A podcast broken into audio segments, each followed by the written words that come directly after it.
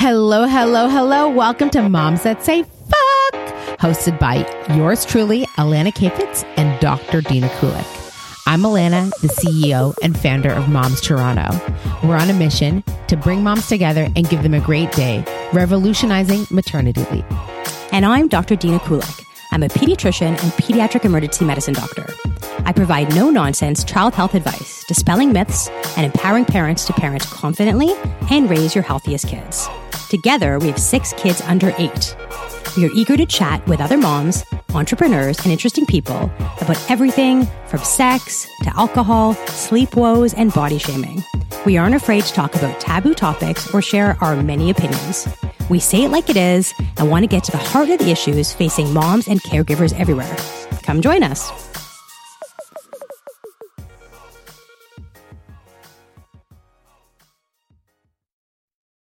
All right. Hello, mommies and daddies and friends of all ages. We are so excited. We have a amazing guest here tonight. We have Lauren Haw, the CEO of uh, Zoocasa.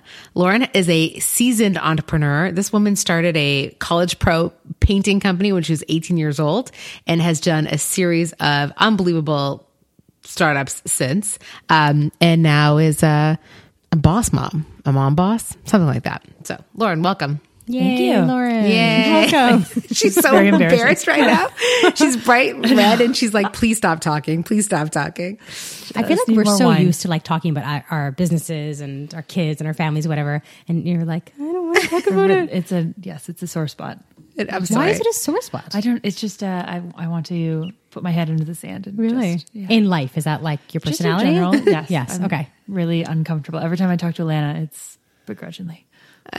She's like, oh my God, She doesn't want to talk to you. And we're having on the can you podcast just to talk. on this stage? No, In front of 100 people. I'm t- can't. You do so good, Lauren. Please.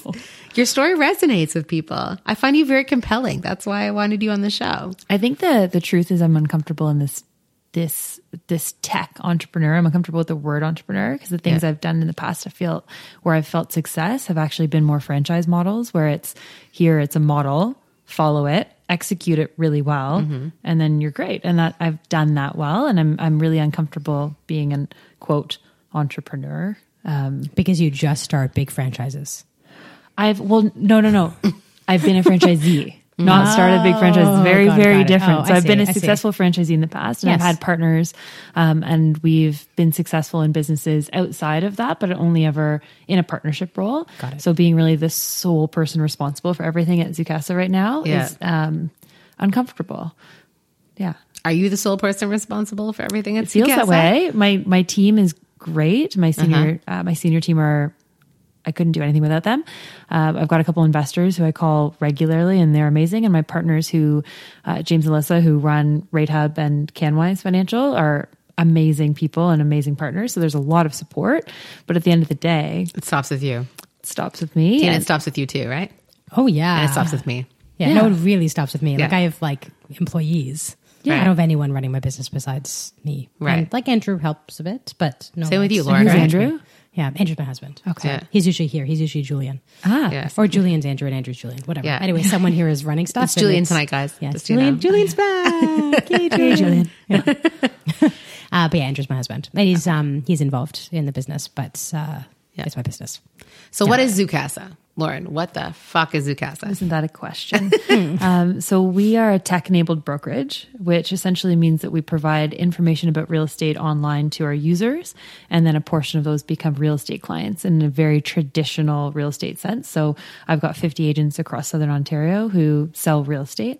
Um, because we provide the leads, we actually have the ability to hire really, really great agents because we're not a discount model. We can keep really great agents. You know, we're not, we only hire experienced agents. And yeah, so our, our I've got a, I don't even know now, we're probably up to 10 of our agents are in the top 1% of Toronto realtors. Like they're just, Wow. we've got a really incredible team. But it's just hard trying to figure out what is this model in a landscape that is changing at a really scary and rapid rate. And even though we're one of the people, you know, one of the companies that are making changes every day Yeah. to the industry, it's still it's it's fast and it's scary. And I think where um, where my fear and this this uncomfort uh, comes from, Yeah. or this discomfort, sorry, comes from just not knowing the right answer. So when I've done franchise models in the past or in other businesses where we've essentially copied models that have worked in other countries and made them work here in Canada, you're following a model and it's, you know, do A, B, and C, do it really well, and it will lead to success. With this one, it's more here, this industry is changing every day. And oh, here, take this asset that Rogers didn't want anymore and is losing millions or tens of millions of dollars a year and fix it. And that's, uh, But you've done it. scary. We've done it. We we had a you know, small profit last year, which is I guess unheard of in tech, uh, but we just continue to reinvest it and and not know nobody knows where the industry is going. So Keller Williams, the biggest real estate company in the world, is Gary Keller is back in the helm trying to lead that company through this change. And Yeah. Well, what is changing? What's the changing landscape? Well, it's really just the the access to information is now expected from users, clients, and there's there's just fear because it used to be that the only way that people connected with realtors was you're either knocking on doors. It's really just a contact sport. So your sphere of influence, the people that you're talking to all the time, And face to face. face to face and that and that you would have a client for life in that referral but today people are going online and they're they're hungry for information and there doesn't seem to be a real sense of loyalty so it's really important that we bridge this gap between connecting with users online and having a great system to to have them meet with our agents.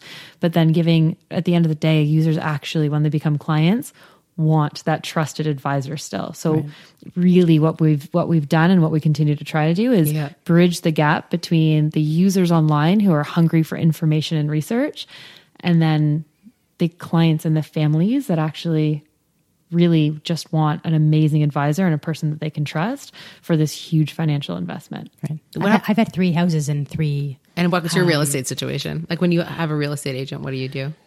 What do you mean? Like, do you have the same real estate agent for all of your no, houses? no. No, so I've had actually three different real estate agents. my God, that's crazy, Dina. So I, so I, Wow. we bought our condo when I entered residency. So Mm-hmm. that was 2011. Bought a condo downtown, and we used like a family friend basically at that point. And then three years later, when I was in my fellowship, we bought a house around the corner from here, but a much smaller house than this. Like our starter house, we had a condo, but and we had a first kid here there, so we had one kid in our one bedroom condo there. And then um, we were like, we need to have more kids, so we wanted more kids, so we bought a house close-ish by and we used a friend of a friend basically and then we quickly outgrew that because then i was i had my second and then i had my third and so about a year ago we bought this property and we were talking about it before like what did i do? Did i knock it down? Did I, what, did, what did i do? The old property was a very very narrow lot and we didn't have room to expand it. It was a new wish build when we bought it uh, two years old or three years old. But it, we were outgrowing it. There wasn't a big family space. There was basically no basement and i, I had three kids two dogs then and thinking about having a fourth. Anyway so we bought this lot and with much debate about tear it down, renovate, it, gut it, expand back, all these different things and, and prices around all those things, we just knocked it down and built a house that suited us for Ever. the then four kids and two dogs. Um, and and lived while we were building this place. Lived in like three different rental properties over the eighteen months or so that it took. It was such a pain in the ass. Uh, we bought the property, went to make committee of adjustments to like say, okay, we want to renovate. They rejected us for no apparent reason. I still have no idea why they rejected us. That set us back 10 months because we had to go to the Ontario Municipal Board and $60,000 later of legal fees and rental costs and all this nonsense. And we finally got to start building. And so we built in 11, in 11 months. It was actually very, very fast build. But um, you were asking before, like, did I love my builder? Eh, I mean, everyone has issues with their builders, I think, you know, and um, we had some issues with him. But anyway, we're in the house and I'm very happy to be here. But yeah, we used a different agent for every house because they were fine, but I didn't love them. And I was like, let's try something new. Anyway, and then our previous house we actually sold privately, and we actually bought this house privately. So we had go. someone that was like door knocking, and you know, do you want to sell your house? Do you want to sell your house? And someone was like, yeah, sure. Happened to be across from a park in a beautiful street. Sick, right? Right. Yeah. It was it perked up really nicely, and we have two dogs, so like we're across the dog It's park, amazing. and it's It's I love this property. It's been really great, but um, and it's really nice to build your own place and build what you want. And I have very few regrets about it. Actually, it's pretty. When you uh, once you build, you're like, oh, I wish I had done bah this little thing, whatever. There's mm-hmm. like stupid little things on the list that I should have done, but anyway, by and large, I'm really happy. And I love real estate. Like I honestly, Lauren, I thought I should have been an agent like 10 years ago. It's so you, Someone actually. talked me out of it. You as an I'll tell you what happened. it's I bought my first condo talk 10 you years ago. into it? Honestly, I'm such a side hustler. I'm like, I want to be a flight attendant. I want to be a flight. I want a travel agent, and I also want be be. I want to be a travel agent, and I want to be a real estate agent. I think those are like careers I should I missed on. Okay, but we'll someone talked me out of it. Why? My real estate agent 10 years ago when I bought my first condo She knew talked you were me gonna be fucking me out of it.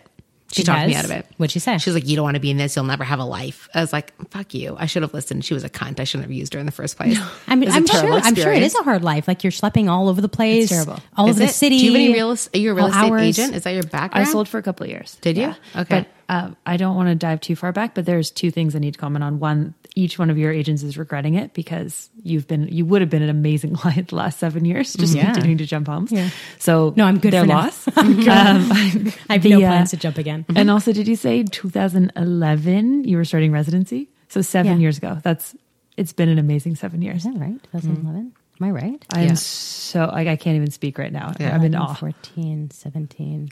She's a fucking go getter. This is No, insane. seven. I know. No, no, I Dr. lied. I'm Dina totally, I'm totally wrong. 2007, 2011, I did my residency. 2011, 2014, I did my fellowship, and I've been staff since then. Sorry. No, I don't apologize. I was just trying to do some math, and I was blown. Uh, 2011. no, you should still were be completely blown No, I away. finished She's a it. I- remarkable I am human. still, I'm still completely blown away. But from the friends that are in in medicine, I was like, How, what? Yeah. Sorry. With four I- kids I and started med school 18 in moves and 2007. building a house? Yeah, 2007. Yeah, no, I did a million things in a, in a very short period of time. That's that's legit, but I wasn't as fast as what I just said. Yeah. Still, uh, yeah, very incredible. And then Alana will absolutely take the real estate career offline because I uh, would love for you to jump in, but it is a terrible, terrible husband will lifestyle. I kill would, me. I would so why do do it. take I it do another offline? Why- why- I mean, it's terrible because you're schlepping everywhere and you're dealing with difficult people It's- and it's shitty hours. All of the above. Yes. Yes. So what's interesting is that every time I'm recruiting agents and I'm talking to people thinking about getting into it, and they say, "I just I love houses." Okay, cool. Um, and I just I love people. it, it just it's not about the house. Yes, right? yeah. so you're an, you're a financial advisor and negotiator. If you're a good agent, you're a financial advisor and negotiator and a problem solver. But Right. um, I digress. But the um, the reason it's terrible is yeah when you say oh I, I love people and I say well the fastest way to hate people is to start real estate Yes. um, but so many people say they want the flexibility of hours and I, Yeah. I just laugh because I, I think you know right now you have a job and you get to go there nine to five or whatever it is that your job And then is go home. It's and then you go home and you're off Right. uh, or you, it's predictable and and it's contained Yeah. so the reality real I I wouldn't sell real estate anymore. I just I did it for a couple of years. Yeah. I did it before we bought Zoocasa. Um going on a tangent, essentially when we started prior to starting Rate Hub, we owned a mortgage brokerage that we took across the country. So it started in Calgary, we brought it to Toronto and Right. and then took it nationally. And that was going really well. Uh, my uh, partner, so we invested in a, a, good friend of mine from university who was starting a company who wanted to essentially be our, our online lead provider. So as the com- at the mortgage brokerage, we essentially funded her startup to try to create a new lead flow. She started Rate Hub and it's uh, become quite successful. And so in that time, we said, Oh, we're doing this really well online and offline in mortgages. What's another industry that's essentially overrun by high school dropouts who it doesn't, it's really low barrier to entry that we can do the same thing we've done in mortgages and go and be really successful. And we're like, Oh, real estate. Awesome. So I jumped into real estate, got my license, started selling. So I sold for a couple of years. I was in the top percent of uh, Toronto realtors in the first like 10 months. It, it isn't that difficult, but the hour like it's a grind. Right. Um, but it's it, it was where I was comfortable. Follow a simple formula and just be better at it, and you'll be successful. Um, so jumped into that, and then it was just really serendipitous timing that after about two two and a half years of Yeah. doing that, Zoocasa came up for sale, You're like, I'll buy that. and we're like, yeah, let's- Cash or credit. yeah. And then Let's everybody, everybody essentially in my industry, so in real estate, Yeah. was like, who's Lauren Haw? There was actually like, I was in Canadian business, the Rogers publication, and there was an article called Who's Lauren Haw? Like Hmm. people are no idea who is this person that bought Zoocasa. Mm-hmm. Um, but obviously it was because the background in, in Rate Hub and what we had done at True North. And that wasn't public for anybody because I Right. was kind of behind the scenes on those. So, um, just trying to figure it out, I guess. Well, it's amazing because what you were able to do is basically merge two industries, which is basically take a real estate model and a tech startup and and and combine this amazing we're, thing. We're just we're we're still three years in, so I don't feel like when we talk about it in this past tense of you did this, it's very much uh, a work in progress. only been three That's I years, think where eh? I get comfortable, uncomfortable. Uh-huh. Yeah, yeah, three coming up on yeah three and a half. So we were just talking about this before, but we are talking about like this idea of feeling like a fake. Total Let's fake talk every about day. it. Isn't it imposter syndrome? There's a term for Totally. it. I I mean, that's that's that's medicine. That's medicine in a, in a nutshell. You like you go through medical school and you know nothing, but people think you're smart. Suddenly, 'cause you have this whole doctor thing after your name or the MD, and uh, and you start residency and you really have no idea what you're doing.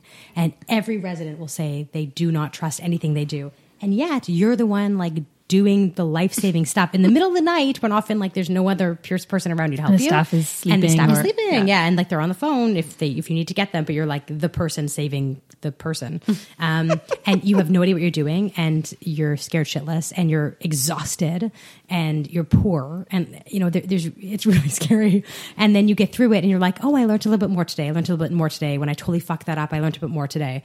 And then um, you become a staff, and then you definitely feel like you're faking it because people really think you know what you're doing now. Like residents, we know that people know that we're trainees, but then you're a staff, and you really feel like you're full of shit.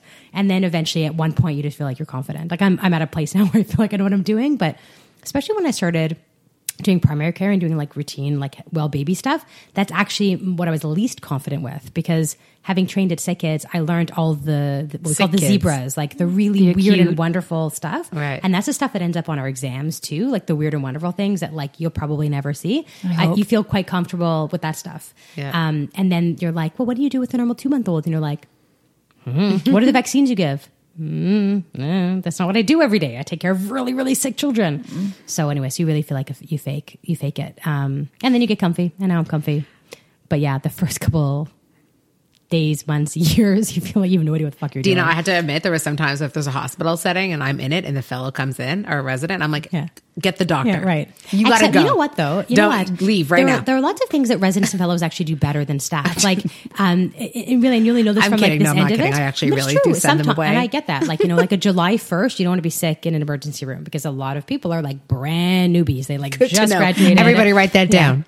Um, July not- 1st. Not having a baby around July 1st Don't kind of time is, July at least in 1st. Canada, that's, that you want to That's avoid that day. if you Yeah. can, That's right? so funny, Dina. One of my brothers was born on July 4th, and my mom still talks about it, like how scary that was. And, you know, she has two All the children that are physicians, and she's like, do not get pregnant. So you have a baby in July 1st. Mm-hmm. Um, uh, yeah, there's some things that residents and fellows actually do better. So, like, they do a lot more procedural stuff than we do. Like, we oversee everything. Well, at least in the emergency room, I oversee things. I do little things. I do some procedures, of course, but they are the ones that like sew things up better. They execute. intubate better. They Yeah. do more procedures. So, some things they could actually outperform us for sure. But yeah, And you feel imposter syndrome, like that fakeness. Me? Fake it like you're, yeah, you, Lauren. Yes. I'm asking Well, what's you. interesting is going back going back to selling, and, and the thing is, at the end of the day, that this is nothing like children's lives. So again, I'm just sitting here and uh, like feeling Okay. the most humble. I get moms life. drunk for a living, so it's Okay. okay. Amazing. Cheers. Um, most of what I do doesn't actually save lives. Just to be clear. yeah, You save my But- life on a regular basis. I don't know. That's really cute. A You guys lot of pretty what I do, a lot of what I do is reassurance and not actual real medicine. I'm like, Dina, S is puking again. She's like, is she puking once? Yes. Is she pooing? Yes. Then she's fine. And then the next day, she's puking again. She's fine. Is she still drinking? Yes. Is she still drinking? Yes. Is her Is she mouth wet? peeing? You're Yes. good. Done. Okay. I was like, okay, well, she puked again. So stop asking the I know same it's that- question it- every but day. it's- it's when she doesn't fear. stop puking, call me. Yeah. it's the fear of being the zebra. Yeah. Right? and that's why That's you're actually- asking. that's a really good way Yeah. of because putting when you don't know Yeah. at all, Yeah. um, and you, yeah, you really don't know what's going on. But in terms of imposter syndrome, it, I was the same. So my first year in real estate, which is not a residency for uh, helping save lives at all. It's okay, but you're allowed my to have first your year, experience. My first year selling real estate, Yeah. um, people making big financial decisions. I Yeah, it's refused to work with friends or family because I didn't know. I didn't want to learn on them. I didn't want to help them make decisions that you know maybe were inappropriate. But then after it didn't take long, but after eight or 10 months, I just realized given what was out there, I didn't want them working with anybody else and not from a, ooh, I need the commission, but from an actual, you need good trusted advice Right. from a person who understands what a mortgage is. Like, It's, it's shocking how many realtors can't do math, just basic math, not in the, the wheelhouse of most Right. people. I have to tell you, I didn't know what. I did not know what a mortgage was or understand the concept of what a mortgage was concept, or any of those numbers until I was a first time homeowner. And I would say a lot of young women actually are. I remember reading articles that said that women, like single young women, were the owners of most condos in the city. Like we were the people they- buying it. Yeah, young young single women. I, I think I don't know what the stat back in 2012 when I was looking at it, uh, it was somewhere in the 60, 65, maybe even 70 percent of um, of home buyers under 30 or 35 were women. Yeah. because guys are renting more. Yeah, renting more. Not. I mean, if we look at it, probably ties in with education, right? So there's more females graduating from Right. you know, post grad experiences and Right. getting good jobs, which are very lendable and I remember, size. and I remember actually reading stuff about those exact stats. I remember something that really resonated with me was that women weren't waiting for men to buy houses. That was mm-hmm. what it was. They weren't waiting to like have a picket fence and to make an investment. They were like saying, "I'm going to be a strong, independent woman and like mark my own territory, and this is my property, and I'm owning this." And I do have wonder Right. if some of it, I mean, oh God, I could get into some really hot water here. I don't know. But if in your 20s, you know, we're supposed to, you would know much more about this from the medical background, but are we supposed to have babies when we're like 14? I mean, our bodies, I don't know the best time for our I'm sure body it's to have a baby, Yeah, but it's young. young. It's, it's probably less than 20. So I don't know if it- how it was just- even like a generation ago or two ago when people like my mom had my eldest brother when she was 19. You're you're fertile then. I mean, there's a reason why girls get periods at 11, 12. Um, Mm-hmm. Not that we're meant to have children at 12. I wouldn't suggest that. Um, but yeah, back in the day. But also, I But mean, think when about it now. Now we ready, live till we're hormones- 90. Yes. And back in the day, we lived till we were 40. So people had to have kids at 15 or Mm-hmm. there was no generation coming.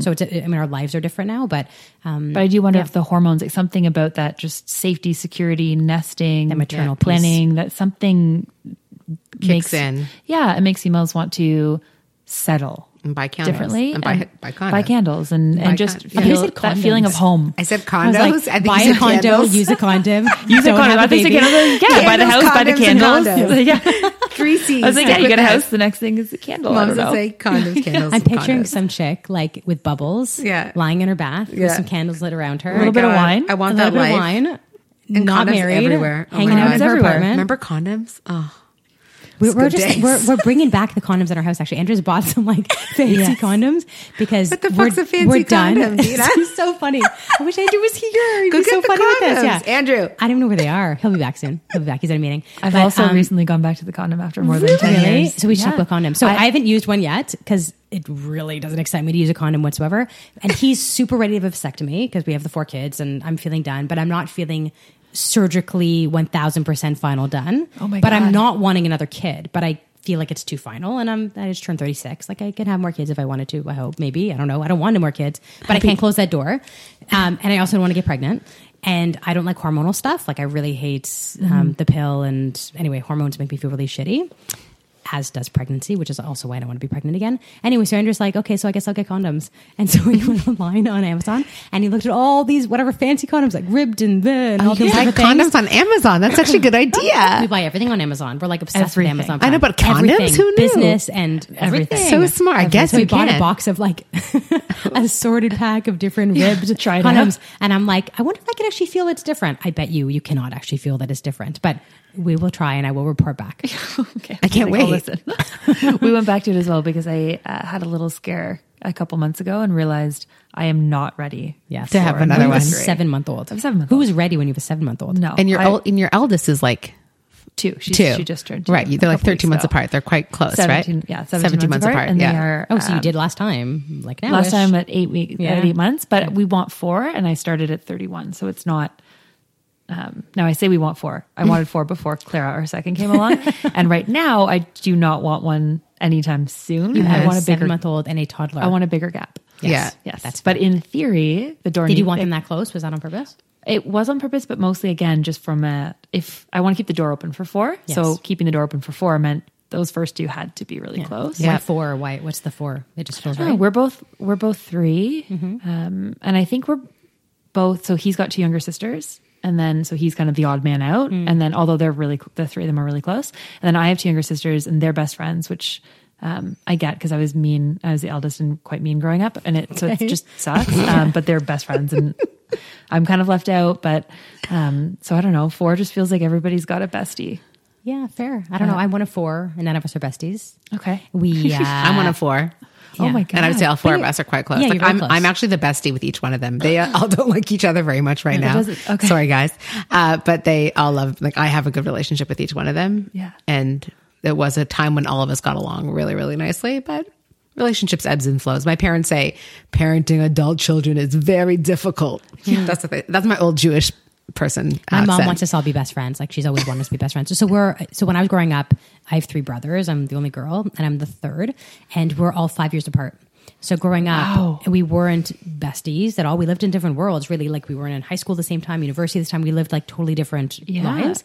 And you were all, I mean, preschool. I mean, you were all before kindergarten, home alone. Yeah. Yeah. Yeah, yeah.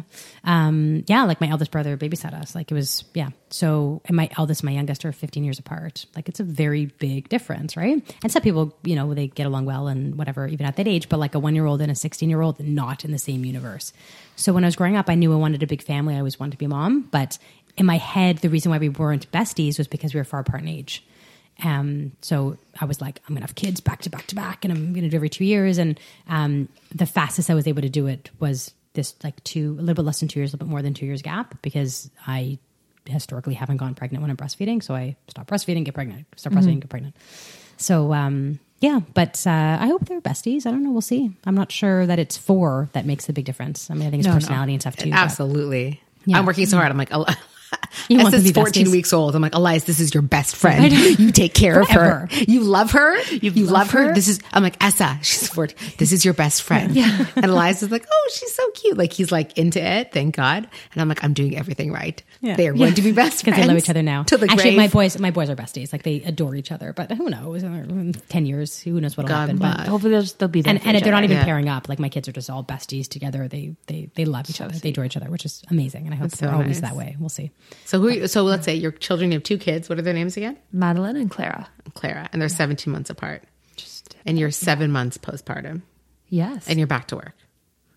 oh, kind yes. of. Yeah. yeah. Oh no, no. I've been back to work since about three weeks, which is totally insane. Yeah, I did Tell two me, weeks. Dr. I was seeing patients within two weeks, I- and Austin comes with me. He did come with me, and he still comes with Yeah. me.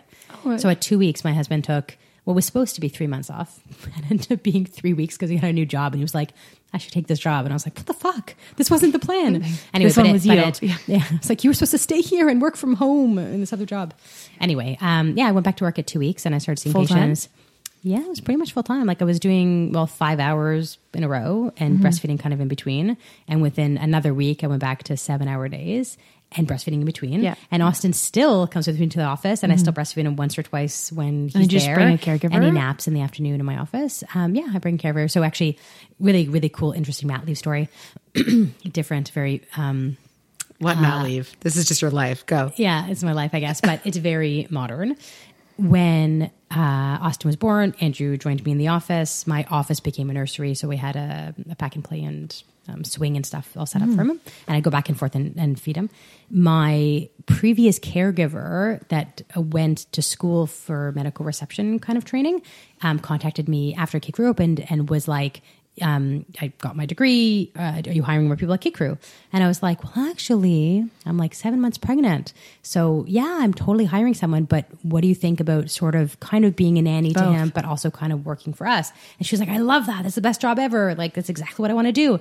So once Andrew went to this new job that he's now currently working in, um, Lori joined us in the office and uh, for a long time, she would like hang out when he was napping and do work, like do filing and call patients for appointments and whatever. Amazing. And then she takes him for a walk or takes him to a play date or takes him to music class. That's so smart. that is so smart. It's amazing. So, That's so, so I have smart. a caregiver slash staff, and she's amazing. And then you my pop out and my son adores her, and I pop out and breastfeed and like put him down for a nap, and sometimes have lunch with him, and sometimes I run home here where we host a uh, a music class once a week, and he goes to two or three other music classes a week, and Yeah. so it's it's a very like novel kind of mat leave. But I see him every single day. My staff pick turns, take turns about who's going to have lunch with Austin. Like he's hmm. like our mascot. People love seeing him.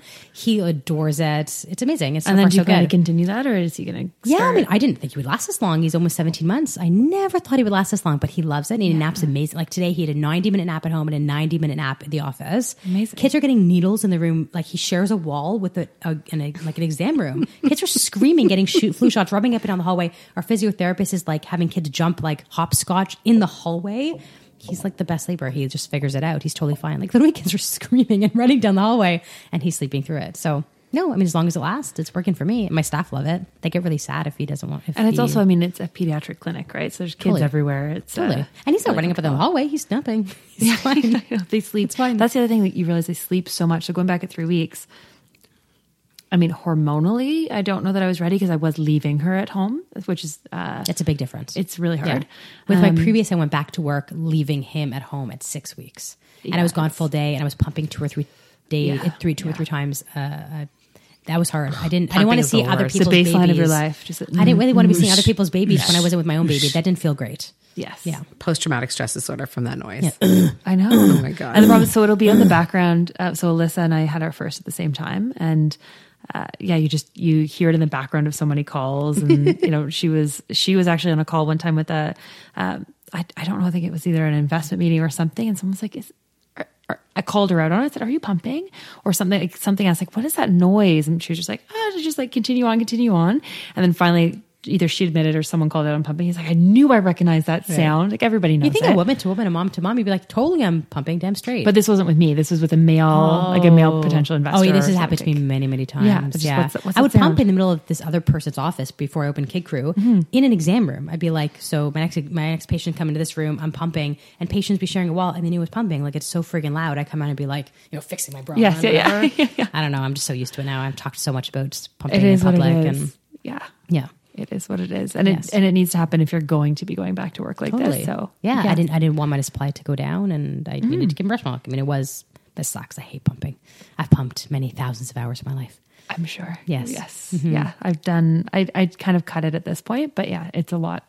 Yeah. it's a lot, but it's so. So, you couldn't manage taking your daughter with you, or do you, uh, do you So work sometimes from home a bit? It was uh, yeah. So right now I'm, I'm only really three and a half days a week right now. Uh, so it's full days, but it's I don't go on Fridays, and I'm kind of like a half day Wednesday. But my problem this time going back at the three week mark was I was trying to kind of balance this, and I was trying to do some half days, but I ended up just doing a lot of half days, which essentially meant I got up, but you're preoccupied the whole time. So you're home with Clara for a bit, but then you know you're going, so you're kind of trying to get ready, and you're just mentally. And so what I've really realized is like if you're going to take a match day in quotes, you've got to just be off. But it's kind of impossible. Like we're up to 70 people now. I just I don't so I've got 25. Yeah, so right now it'd be about 25 on payroll and then I think we're getting pretty close to 50 agents. So they're independent contractors, but they're as needy as a client would be and then um and then 25 people in the office. So I I, I can't not go. right. You know, I I, I don't Gotta have that. How many employees do you have?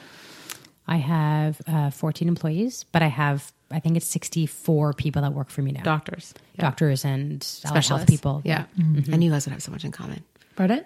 I have twelve volunteers who work for me. I have no one. I feel like you're doing it better. Awesome cr- yeah, you're that's- doing it better. yeah. That's like the better model. Oh my God. I would like to not pay anybody. Oh, please. Alas. It's it's gonna have to change, but so in doing so in those business models, what's like your rules? My rules? Yeah. My rules about what? I don't know how you run your business. What's like what what's near God. and dear to your heart? I don't know. What makes So- cast a great place to work? What makes you a good boss? Oh God, you know this is uncomfortable. Okay, sorry, But, we don't um, talk about this. I- Forget I- it. Scratch the question. Let's move on. I do. There are a couple of things that when you say rules, that's easier than Yeah. uh, saying like, "What are you great at?" But my my rules about people Yeah. um, is really Sure. hire people that are a million times better than you at what they do, and then like just trust them. So I don't have the time, the capacity, or frankly, the expertise in anything to really give advice or be like, especially to startup. You're the scrappy like. I, I don't have the resources. We've got a one of one of basically every role. So they've got to come in and make do with resources and and figure it out. So come in. We usually hire somebody when we're long past needing them, and when there's a definite need, but we can't define how to do the role. So you, know, you, you hobble together a job description, but really job description is, hey, we need to get into some paid marketing. So do it and mm-hmm. then figure out and they'll say well what where and you know there are people so it doesn't work if somebody needs a description and a somebody to answer every question and so and and the good thing with that is the people that we retain are amazing because they just do Yeah, the people that just figure shit out. they just figure shit Yeah, out they don't need like a, a point by point. no, and if they, they you know, if they need to learn things, they can go to a meetup or they Google it or they call people or they, you know, Yeah. they, they're resourceful. Right. Um, they, yeah, they figure it out. Um, That's a good rule of the thumb. I people like it. that doesn't, the people that don't work out and uh, the people that just don't get that and need a lot of Hand-holding. attention or hand holding or Yeah. um, structure. You know these things. Um, what would be some other rules? And then I think another rule generally should just be be on the far side of fair. So you come up as employers at the situations all the time where you know like this isn't fair to me, right? This is like something's happening. I'm I'm giving a bit too much here, and it, it happens a lot in real estate. It happens with clients. It happens with our agents. It happens with employees. All and mm-hmm. so as long as you're always on the far side of fair, meaning don't get walked all over, mm-hmm. but definitely just establish if take both points of view, decide what should happen, and if you know if an adjudicator or sorry an, an arbiter was going to come in, and like what would we think it would be, mm-hmm. and then be take the high road, be a little bit on the other side of that, and you should come out better in the end because it'll get remembered and you earn trust and you just feel better about that going forward. Mm-hmm. Um, I love that. Mm, I'm all about hiring people that have common sense. I oh think my your God, yes. experience totally doesn't matter very much. Like I, I've I've interviewed people before that have tons of experience as medical receptionists, but the problem sometimes with that is they're like really set in their ways and they have a way that things are done. Bad habits. But in a big group, you need to be flexible and dependable and you know um, a good communicator and you need to have common sense because shit goes wrong all the time and people ask questions all the time that you, that you may not know the answer to or random shit will happen like you know we had a flood a couple years ago oh my god this is so terrible so it's actually about a year ago we've only been in the space for two years two and a, two and a bit years um, a pipe uh, burst didn't just leak but burst When it was really cold and, and no, it was summer ish time and burst.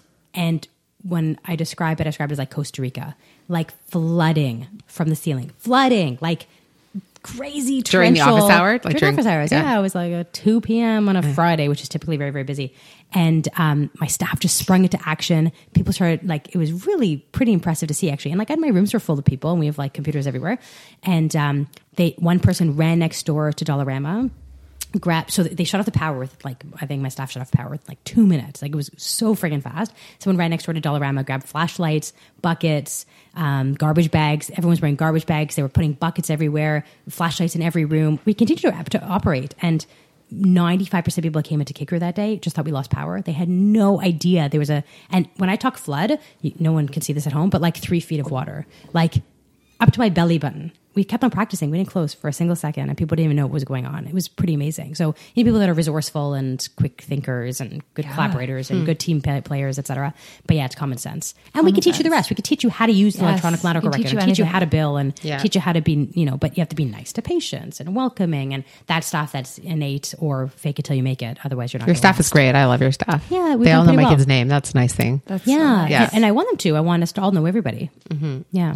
Yeah, I, I would kind of draw the parallel there. I think of it as just when somebody's core competency is just competency. Yes. Yeah. just Yeah. just be Good. good. at what you do, um, or be resourceful to figure it out. And that common sense is just sometimes it's it's shockingly hard to come by. Yes. So when you find those people, you just grasp. Yes. Yeah. And, I'll put you in any role. I don't care. Like Exactly. Any know, role you can yeah. do anything because the right person just figures it out. So Yeah. there's got to be obviously a certain level of intelligence, um, and then I think transparency and honesty is Totally. so important.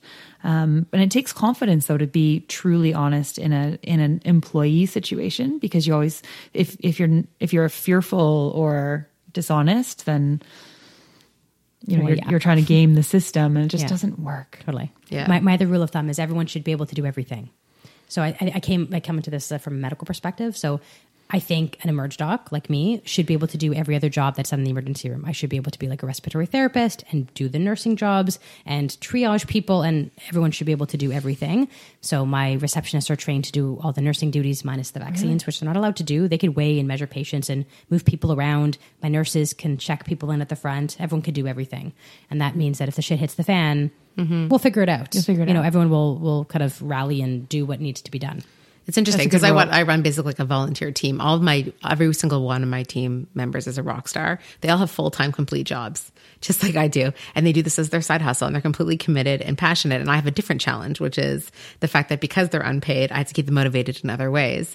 And I'm looking for leadership and dedication. Those are the things I'm looking for. It's like For you're- free. for free, For like, free, but it's not, I wouldn't even call it. Like, I started this as like a totally organic, you know, movement, if you will. So the fact that it's pivoted a little bit to be more of an corporation is I'm not there yet yet with like my my internal team. We're just not there yet, even though the books are there um, and the presence is there. We're growing like rapidly. Um, we still operate like a startup, and we really operate like You are a just- startup. I start. I mean, we operate like a gr- like a grassroots organization. Um, so as soon as there's money to be paid, they are all the first to be paid. I can guarantee you that. And I think in some degree, I, I would like to pay myself last, even though I know that's not the best practice.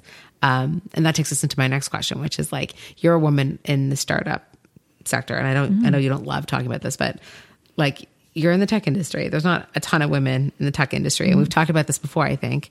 You know, the fact that because you're a woman in the tech industry, you're given the platform quite often to talk and to speak about whatever it is you're going to talk Always about. right in bedtime. Right. Yeah. Can you just come and speak to a room full of women at bedtime? At six Thank thirty. you. I know. I don't understand this. I know. yeah. It's funny. It's hard. That's a hard one. I'm, Yeah. and, you know, could I speak to that for a second? As Yes, somebody yeah, who runs events for women at bedtime. At bedtime, yes. it's hard because we. I'd love to do something that starts at eight o'clock, but no one's going to show up at eight o'clock. You it's tough. I mean? Like it's tough because as much as I'm I'm judgmental because I can come, I've got the privilege or whatever. Of, It you know, I live in. Riverdale, so I can I can go home. You Uh-huh. know, my office at Front Sherbourne. I live in Riverdale. I can pop home and then pop it back downtown for an event. Whereas I know a lot of people attending the events Right. are commuting on the GO train. They're living in Oakville or Pickering or, gosh, these days Barrie. Like Mm-hmm. people are commuting so far. So. I would think one of the biggest attractors to people coming back after is Yeah. more distance. You don't think people would want eight p.m. or something? Seven no, thirty. if we don't do if we don't do an event between six and seven, basically people Come our right evening events work. are coming right from work. Ah. Um, so moms are just deciding to forego bedtime that night. Oh, I I find. see. I would people think that some from- people would want to put their kids Yeah. to bed and then come to the event. Yeah, they could do that. I mean, we've never done an event that starts at eight o'clock. That's content focused. We've done some Or like breakfast evening or lunch. Yeah, we do a lot of lunches. Lunches are like my core business. But that works Yeah. for people that are mat leave and not people that leave. are not. So Right. it- that's, that's a- exactly. we have, di- group we have of- a different type verticals for different for Yeah. different mommies. Um, and I think that's interesting. And it's a challenge. This a woman who is a businesswoman who is in the tech world also Mm-hmm. in my day job, um, I find it exhausting to do. We do like in my day job at Tech Toronto, we do like Is 80 events, jobs. 80 events a month. I just spoke to my, my junior today who told me she's doing seven events this month and she doesn't have kids and she's 25 and she's exhausted. So imagine, I don't know what I'm going to do if I have to go back, but, or when I go back. Um, Is that a slip? whatever. Um, they're not going to listen. They're too busy running startups. Um, but yeah, it's a, it's a serious challenge, you know, to try to find the time, especially when that's sort of your career. So, um, Yeah, I think the so I mean I think let's talk about being around- woman, in, a woman in tech. I think so. Again, I, I kind of put an asterisk on in tech just because I, I feel like I'm in a service based industry and I I'm not technical. I mean, I'm barely technical, so um, I, I I'm a total imposter. But I also because we I acquired Zoocasa, uh, raised on it, got pregnant within a number of months. Um, I haven't really been in the scene. You know, I've spoken at FinTechTO and, and TechTO, but I, I haven't attended them. And through Ratehub, I mean, Alyssa was doing that whole, like she was doing the circuit in her twenties, um, back when we were kind of getting it started and, and, but I'm not in it anymore. Probably Yeah. much to my uh, demise. I think I should be in it from a recruiting standpoint or from a raising standpoint, but we're a service business. So thankfully we did one good raise at the beginning and now we make money. So we don't need to You're not in product. I don't need to keep Right. raising. Now that being said, I'm maybe looking back, I should in this industry be raising tens of millions of dollars to try and fight the big dogs, but I just I can't I can't do that right now. Um, or I choose not to. So I don't I very often don't feel like I am in tech, if that makes any sense. Mm-hmm. Yeah. When we are doing the raise, uh, the initial raise, it didn't come up. I mean, lots of people talk about raising being difficult when you're a woman, but I, at least in Toronto, I didn't experience that in any way, shape, or form. Yeah. You're lucky. I actually have friends that have tried to raise money in again tech world stuff, but in Toronto as women. One of which um, had had has an amazing um, business and model that it's not raising enough, and so she's now like, "What do I do? Do I sell it? What do I do?" And there was a lot of interest in it, and then uh, there was a bunch of angels that wanted to invest. By the way, maybe we should go back and explain what we're talking about. We'll come back to that in a second. Like, what are we talking about? What are angels? What is raising? Whatever. But anyway, but she had a bunch of angels that were wanting to invest in her business, and then she went to some big big meeting where there's a bunch of people and whatever and she was like seven months pregnant or something. Mm-hmm. And a bunch of people that had had interest by email by calls whatever they all pulled. And she's sure it's because she was pregnant. And people she thinks people thought that she was not going to be as successful with the business because she was going to suddenly have three kids at home etc Yeah, It's well, hard. it's hard, but it's also it, it's tough, and I feel like I'm only quote allowed to say this right now. I mean, I'm not pregnant. Um, I don't want to say thank God, but um, not don't want to be right now. Um, but I don't. Yeah, I don't know that I've been the best person like for women's kind of raise rights, whatever. Um, in the past couple of years, I got pregnant. Uh, we closed the raise. I got pregnant right away, and in the last two, like almost come going on three years, I've either been pregnant or breastfeeding, trying to run this business and essentially run it kind of on this part time mat leave. Like I essentially took three months off over 12 last year and I'm doing the same this year. So This is the dream. This is like people's dream. it is, Start but a it's not my investor's build a dream, right? The, like the investor's dream is for you to put your head down and grind, Yes. Mhm. not for them to be paying your salary for you to be working three and a half days a week. Like Right. that's it's But not. Lauren, when you work those three and a building half the days a week, like you're working like a fucking dog. It's it, And those those other- imposter syndrome though. Right. It's, it's I'm I'm the hardest on myself, and I was actually driving home tonight and talking to my big. So our investors, our lead investors, Globalive uh, Technology, and they've been like I'm doing shout out because they're amazing, and Bryce who does like really leads those rounds, and like he is amazing. So they're the guys who started and then sold Wind for a billion and a half. Like they're an incredible Wind Mobile. team. Wind Mobile, Yeah. yeah. which now Freedom, but Right. so they sold it. Um, they sold it and then started this essentially fund, and they have been absolutely incredible. And it was actually on the drive home today. Like we have our challenges, and, and I'm so open with Bryce. And I was driving home talking to him about the hormonal roller coaster I've been on. Like, who? How can you do that? With a you know somebody who's male and he doesn't have kids, right? So like you, you he would be look on him look at him on paper and say, okay, here's somebody who's hugely successful, doesn't have kids, invest predominantly in males, but because predom- like mostly males pitch, Right. Right. So it's Yeah. um, Right. So let, let's take this back for two seconds for the moms or dads or whoever that are listening that don't have any idea what we're talking about, life. that are on the entrepreneur wo- world or um, pitching. What's a whatever. raise, Lauren? What's What a is raise? a raise? What are we? What is this pitch thing we're talking about? What are we talking Give about? Give us startup 101 Yeah. In one minute. Go. Startup 101. Oh goodness. well, I feel like so if you have a business idea now, it- as in the modern, the last five to 20 years, Yes. instead of actually going out and trying it and trying to make money on day one, instead you go out and try and find investors who will pay for you to Experiment. build, to experiment essentially. So to experiment, this is, yeah, you, Yeah. you could do this way better than I could. I could, mean, I've I done wanna this hear you. once. Go. So essentially to experiment, um, hire a bunch of people and instead of trying to, you know, do some market testing with one little business model. It's more like, great, go out and pre revenue, Mm-hmm. spend millions of dollars on employees and technology and rent and really cool offices and little Mm-hmm. Research. and research and all this Yeah. stuff. And then at the, and really it's at the kind of hope and chance of a billion dollar company in the future, you know? So it's all these hockey stick, um, so all these all these projections that are we'll make one dollar this year and then a thousand dollars next year and then ten million dollars next year and a billion dollars in year four. Essentially, you're going out and you're you're trying to say that I've got this idea, and if I just hire fifty engineers and build this platform, then I'm going to have every single person in Canada coming to it. Right. Um, so essentially, it's you you try and you're essentially trying out your business model with other people's money.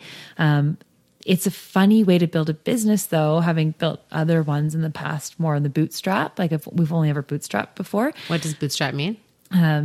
so just self funding. So Right. either you you do fund the you fund the initial part by yourself, Mm-hmm. um, and then you use clients to fund your company, aka you have a service or a product that you sell. Mm-hmm. that you sell, and then you reinvest any profits into hiring that first engineer and then the second, as opposed to today going out and trying to raise as much money as possible to then hire fifty engineers to immediately scale a business model. So it's kind of like come up with the model and then build it out as large as possible, as quickly as possible.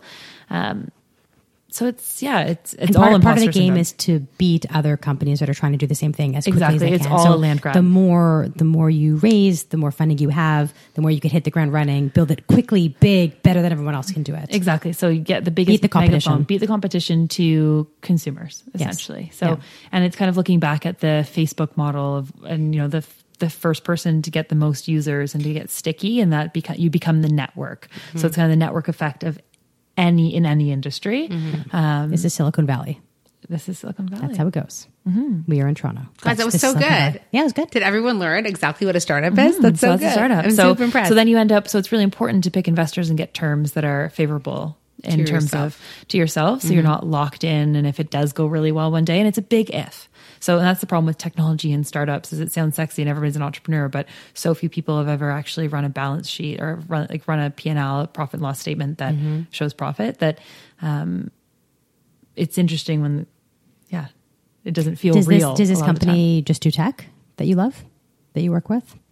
I missed the name of Oh, the sorry, uh, Globalive Technology. Yeah. So they do a lot of technology now, but they're actually predominantly telecom. So when, Wind Mobile was, I think, their 10th or 11th successful company, Mm-hmm. they'd had a number that was the largest and the one that's most recognizable to users, but they've done a lot of telecom in the back. Mm-hmm. And they're just a really great team of, of people, um, all men, and they've been amazing. And so I was saying to Bryce on the drive home today, um, I, I've just been this hormonal up and down. You know, I talked, and I, I do. I'll, I'll talk to him about being so down in the trenches, and then oh, like how are you doing today? I'm like, "Ah, I'm up.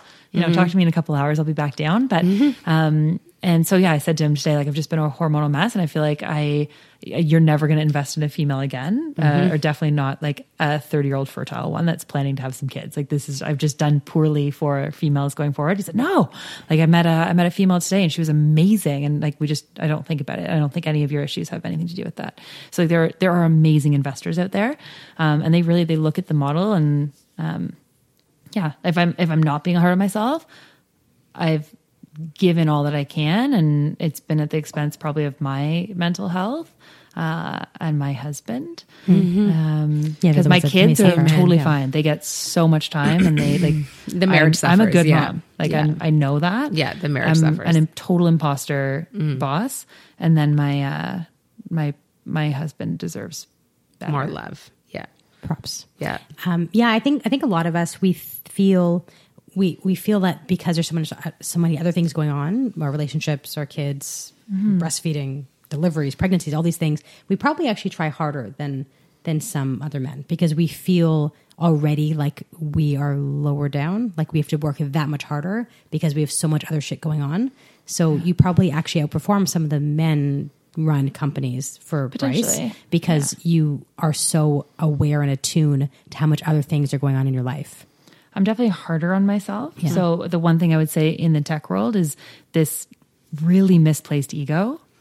The bro, the bro love and dudes who think they're fucking amazing with huge heads. No offense, you know who you're talking. You know, you know who I'm talking about. No, I'm just kidding. It's Like you terrible. just, yeah, you meet people, and in my industry, I mean, there's a competitor that starts in real estate lead gen every week. Someone will forward me something, and I just say good luck. Like it's, it is so hard to get to the point of break even, and absolutely good luck. Um, and somebody's going to come in and crush us and do way better, but most of them won't. Like it's just, it's And even if they do better, you could still do well. I, yeah. Mm-hmm. This is that's the piece that I I think uh, I'm the worst at is, and that's where I find a lot of my my difficulty is um, wanting to win, but I'm not like if I'm not willing to do the big raises, I'm not going to have the the big cross Canada huge name overnight. Like it's going I to know I can't I years. can't I can't play that game. I've got too many other things going on. Like, you know, other other businesses that do similar kind of things as us. I'm like, good for you. Do it. And Do I it. hope you're super successful and you and me and many other people have tons of patience. Do it well. Be proud of what you're building. Be Mm-hmm. We proud of your brand. Um, I have no issue. People are always like, well, when does other people open other kid crew type places? Do that. It's a Mm-hmm. shitload of work. Good luck. Good luck. There's I know. so Yeah. many Good patients. Like there's, you can find people, and I can find people, and, and then come by me, I, and um, I'll, I'll go hang out. yeah, Yeah. I, I mean, I'm, I'm very happy with my business, and I don't need to fight about, and I don't need to worry about other people's businesses. Mm-hmm. Um, as long as I'm doing well and I'm killing it, doing what I'm doing, do it. Go for it. I think yeah. competition is very healthy. I just like in the mommy ecosystem, there's lots of competition. I- One oh, hundred p. There's a lot of competition, but I don't know. it's a good market to be in. I do, right? and I, I honestly think like people are we're very unique in the mommy mom's to the our model is very mm-hmm. unique in the mommy ecosystem. However, when people do rise through the ranks and they're sort of kind of look like you know it looks like a duck and quacks like a duck, it might be a duck. I'm like. It still irks me a little bit. I have to be Totally. honest, right? Like I'm like, okay, great, healthy competition. Fuck you. I hope you die. Yeah, Like that's how I actually feel. and my problem with healthy competition right now is there's some really big billion dollar companies coming up from the states. Which Yeah. is just you, every time an announcement comes, you're just like, oh, fuck my life. Right. Yeah, Because it's your better, it'd baby, be right? to have less competition. Guys, Absolutely. can I ask you But- this? Like, you guys have babies. We all have babies. There's four, two, four, five, six, mm-hmm. seven, eight. I had too much wine. Four, five, six, seven, eight kids between us. Mm. Like, this is our here's the thing. babies, Here's the thing. right? You do this every time. There's six children here. and then two. just add, the other person's children. she always accounts like four plus two. well, you plus- don't know if someone's going to start podcast number seven as their first podcast. We have to start the counting from get go. Dina has four. I have two. Lauren has two. Uh, but our She businesses, is that your baby? Is your business your baby? Do you feel that way? I, I have at times. I think my babies definitely overtook my my business baby, and I think that's also adds into the imposter syndrome. Is just like it's a different level, Mm-hmm. and I think when I'm tired and hormonal, and my so my two year old has hasn't been sick in two years and has been puking on me for the last four days. Um, you're just like, am I, am I a stay at home mom? Like, should I actually just be a stay at home mom? And like, there's days like this where you just, this is the only place you want to be. And then you're leaving her and you're like, what, why? Why am I leaving her right now? This is not okay. That's uh, I, I feel that way sometimes. And then I also feel on a Sunday night, when can work start again? thank God it's You know, Monday. thank God. the golden like- hour. Yeah. Yeah. The golden hour. Like my kids go to bed on Sunday night. Me and Andrew are just like, fuck yeah. Works, We made it works on Monday. Yeah. But then by Friday, I'm like, yes, I get the weekend with my kids. But I think that's normal. And I feel like, I feel like everyone feels that way. Like it's amazing sometimes and Yeah. it really sucks sometimes. And work Yes. is harder and easier than being a mom. Harder Yeah. and easier is the best way to say it. And, Yeah. and friends that do stay home, like then you also be home full time with them for, you know, a couple days in a row. And you realize like, I'm not a stay at home mom. No, Like, I, I I'm- can't do it for I 45 do not minutes. want to be. I I don't tried. want to be. Elias was sick and I took both kids to go see Dina the Yeah. same day. Yeah. From the time I picked them up to daycare, I regretted it immediately. I literally went on Instagram. I'm like, I've had the kids for 45 minutes and I'm done. Yeah. So I don't know how, I give so much props, props to stay at home moms because I don't know, I do not know my how job. they do it. way harder. Way Yeah. harder Way job than my harder. job. Yeah. Absolutely. And I think I just I feel that way when I'm feeling low at work, like when I feel like an imposter. Mm-hmm. And I think it's because as much as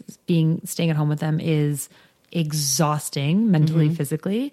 Um, and I think if you're doing it full time, I don't like you know I don't think society gives them as much. No, you know, no one, no one's, no one's here having a podcast and inviting a stay at home mom, It's true. right? Um, and that's so that would probably be difficult. There you go. Invite, Ideas. Julian just said, invite yeah. stay at home mom. Yes. Um, Season so two. that would be difficult. Yeah. Um, it also it's something where I feel like I can be good at it with no imposter syndrome. It's funny because I kind of feel like an imposter at home. Interesting. Yeah, me too. Like I kind of feel like, okay. I mm, though I haven't really- ever spent a string of days at home alone with my kids. Like when I'm home Right. alone, let's like Anna, my amazing nanny who I could cry. We're so lucky to have her. Is doing all of my laundry and cook. Like a stay at home mom, I believe involves household All of the stuff, I do not do any of that in my house. So Yes. my idea of stay at home mom is also very romanticized because Playing the days that I'm at home, yeah, and, Yeah. and if I need to like pop out to make a call, Anna's still there, and Right. I don't make. I don't make our dinner and I Yeah. don't clean our house and I don't like so I've got so much help and Yeah. support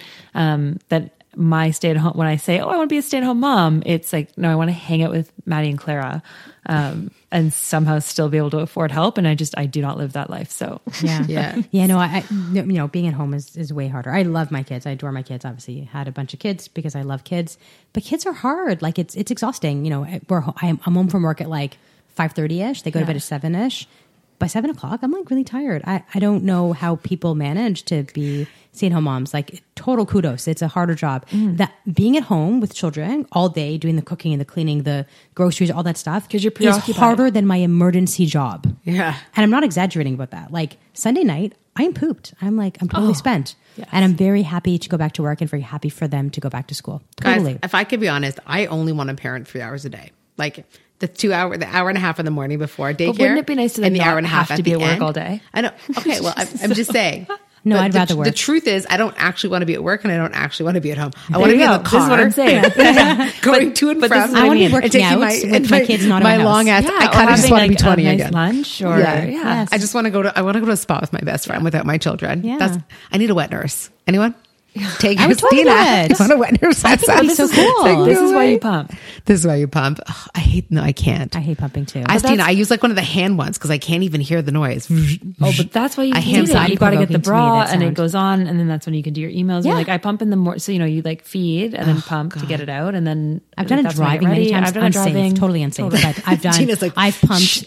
Um, It's like, Yeah. ma'am, there's I pump driving. Can you imagine a police we're not doing officer? it with our I've. I've, I've, I've actually, police I have a bit of like, I'm like always looking to pulled see when I'm over. pumping a car. but Like, there's no ticket Yeah, for that. If you there's no text or touch your phone, there's a Oh, ticket you're so distracted though. You're totally distracted. Even if it's hands free, I'm focused. I'm making sure they're not falling and I'm not leaking milk all you're over my. You need a my better clothes. And driving, You're- Tina. No, I what have, kind I of ticket are you going to get? No, but you're not thinking about it, sort of, kinda. Like I do emails and I make myself breakfast pumping. Like Oh, I've done yes, many, yeah, many but I mean- I mean but driving. you're kind of paying attention to the fact that you're driving. And sorry, I'm more paying attention. Yeah, if you're stopped, you're like, Yes. oh, hello, Mr. Trucker Man. Like, Oh. yeah, Oh, I don't care about that. Anyone can see my. I won't. don't I haven't tried to put it on while driving. Just more like put it on the parking lot. And Yes. yeah, a maintenance man at the uh, one of the dealerships downtown was fully like I was putting it on as I was leaving my dealership after I just dropped off the service car, and I was uh, yeah fully caught red-handed. I've breastfed in airports, like luggage claims. um, Here's my boobs. everywhere. Everyone Boobs are seen my no longer boobs. sexual, They're that's so. No, it's there's so no not decency sexual in parenting. No, I mean I would breast. body's I, I don't think I'd breastfeed place. like in the kid crew waiting room because that'd be a little bit awkward because there's like my patients. but I, I breastfed. I breastfed everywhere, everywhere, Yeah. every mall. Do you in cover? Do you- car. do you cover? I haven't covered in my entire life. Dylan, my eldest, my eight year old, hated being covered. He would like push Take the it thing, off, and he yeah. got so mad. Fuck it. I haven't used a cover in eight years. I, I literally will like take a. I I feed right I don't cover like- either, and I I not gigantic tits. It's, empa- it's like embarrassing, me too, intimidating. Me too. No, I, I, you have little tiny boobs. What are you talking about? Um, you have big boobs. she I'm a? G cup. Since What? when? And what body are you a G cup? I'm a oh. 32G. Oh, you look like a little tiny bee over here. I don't I've know. got big boobs, my friend. Double. D- I'm like giant. I have no idea. Somebody just measured me. They were like off the charts. I don't know. That's custom. You're in custom. I territory. am in custom. Thanks, Nadine. Nadine measured me. I digress now. I'm embarrassed At with Milan. my Oh, big Jen- jugs. no. Oh, Woods, yeah. that's amazing. Um, what were we just talking about? Can we go back to condoms? Are you using condoms? yeah, I mean, very irregular. Like, Oh very my God, you even not irregularly because, but like not Oh. really. I haven't even had a period back. My poor- Ugh, I want to have I sex. I haven't had a period at- in over have two sex. years. Are you still breastfeeding? Yeah. Yeah. And my other kids, I had my period back when I was going, like when I was decreasing. I, Yeah. I feed now three, sometimes four times a day. On the weekend, sometimes more because he's like, he's in that stage. My other kids didn't do this. But Austin, he's 16 Yeah. months. He's in the stage now where he like pulls my shirt. My kids never ever did that. And I always said I would stop when my kids were starting to demand it. If they're standing but up and he's still really cute. So And I'm because you feeding feel him. done, you're like, Mommy, I can I have like- some more milk, please? And You're like, actually, yes, I Austin, quite- here. I This is the baby of the family syndrome. This is how it I- starts. Yeah, yeah. But I also really quite enjoy not having my period, actually. Thank God. And I know that part of it's related to I got that. pregnant with Essa when I was nursing. Yeah, I haven't Yeah. historically Yeah, ever. Anyways, I haven't had my period back. So I know I, I get can, mine at three months. Hence I'm like, the I'm getting the some sort of condoms. freak. And I'll be, I was net talking about pumping. I, I fully feed her and then net 20, 30 ounces a day and still got Whoa. my period. Can you donate? Are you using it all? Um, okay, let's talk about this. I'll Yes. talk about this. Go. Um, I, I wanna- want I to, wa- and I would cry talking about this. Just, Please do it. Please Yeah, do let's it. talk about it. I want to. Um, I tried to with Maddie. Yeah. The process is so hard. I've done it. That I, I just back- donated 25 liters. I can't talk. I can't even. You're Okay, too I good of a tried. person. No, I, I, was, I, I was rejected with my second. I've, I've been rejected. I was rejected within no, one but I minute couldn't of even. I couldn't get through the process. It was like I was back to work full time. But this is like I can't talk to you because you've done it. Being, Talk to me. I got rejected. Go. Okay, well, I didn't get rejected. I didn't even get to that point. I did the phone interview and I did, but then I had to go for a blood test. And I was like, I am already working basically full time. I do not have time to find half a day to take away from my daughter or my struggling Takes business. like 10 minutes at Life Labs. I know, you but you book an have to get appointment. there. Yeah, you just book an appointment though. I know, but you have to get there. Like Yeah, you have to leave. Like it's by the time you leave the office and get there and do it, and then come back, and you have to like sterilize and have a glass of wine. But mostly, it was just the process of like the multiple interviews and getting there. But I'm just being a huge whiner, and you're now making me feel There's terrible. no, there's no because my anymore. It's all written. okay, because the first time, which was only two years ago with Maybe Maddie, maybe the first time you do an interview, but my was a- last one I didn't interview at Oh, all. I did papers. My doctor signed It was this papers. That was the crazy annoying part. I took my process. doctor's a sign that like my kid was healthy. I was like, that's annoying. Yeah. And I went and got blood work, but I booked. I pre-booked at Life Labs. I know, yeah, but it was twenty minutes you're from my life, human. but it was annoying. No, it was annoying. It was really really annoying. But yeah, but I, I, I pumped, I pumped and pumped and pumped and pumped. Okay, I and have to tell you my and I story. I have to tell you my story. My grandma's basement freezer is chock full of milk. Like, what am I going to? So Please first of all, you can sell it. it on the Please black donate market. But I- we but can I- do that. Yeah, you can also sell it I oh, or donate it. I don't think Yeah. I can retroactively. You can. yes, you Yes. can. As Can I long as you guarantee- didn't take medicines and all these other rules that they have. And then can I guarantee I didn't have a glass of wine any of those days? There's no glass of wine rule. Oh, But there the is lady I a the weed rule, and I'll tell you what happened because the weed rule killed me. Mm. Literally, okay, this is a story. So Dina's like, "Oh, I pumped like a million liters of bags. I'm gonna donate." I'm like, "That's a good idea." So I was at her office. I took a photo of the pumping in the pumping room. I'm like, "I'm gonna donate. I have so much giant boobs and so much Yeah, milk. I'm gonna yeah, yeah. give my milk away." So I. Don't they test every bag anyway? Can't they tell that there's Yes, weed they in taste it? every bag for bacteria. Yeah. Okay, so this is what happens. They're like, "Hey, I'm like, I call, I leave a voicemail. Hey, I want to donate breast milk. I have so much breast milk. Take my milk." Someone calls me back. They're like, "Thank you so much. I'm going to send somebody for. Have you ever smoked marijuana?" I was like, "Actually, yesterday for the first time in ten years." Why? Because I did it on Instagram because it became legal. So I decided to order on the cannabis store and Yeah. then go home. I was like, oh, I'm going to be funny and smoke joints on Instagram live because that's funny for my audience. Yeah. And loved it. And loved it. It was hilarious. It's best content I've ever done. Yeah. Pat on my back. And then the next day I'm like trying to donate milk to the breast bank. like, you can't do it. You can't because you smoked weed. For how long? And then they're like, okay, well, let me call you back. And I'm like, well, I went on Dr. Jack Newman's website, who's like the breastfeeding father. Weird that a father, a man is a breastfeeding guru. Okay. Um, and it says it's okay.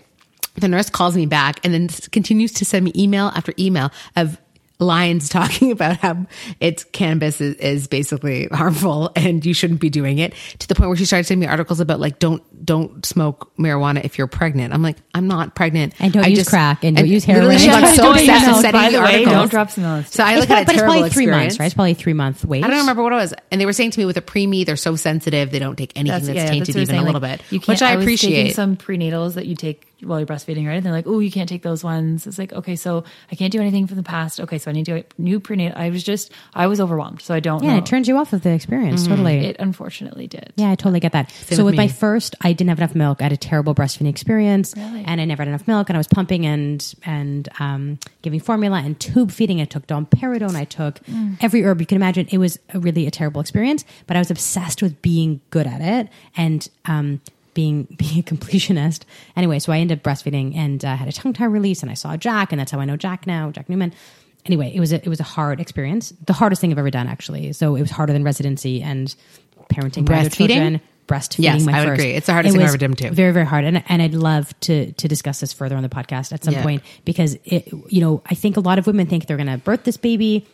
That's going to be easy and, Nature's not so be, painful. "Psh." And then, mm-hmm. bah, you got milk psh, spraying under your boobs, and the baby latches and is pain free, and the baby gets the milk, and the baby gains weight, and all good. bullshit, but in fact. Dylan was like so skinny, and he looked like he was a starving kid.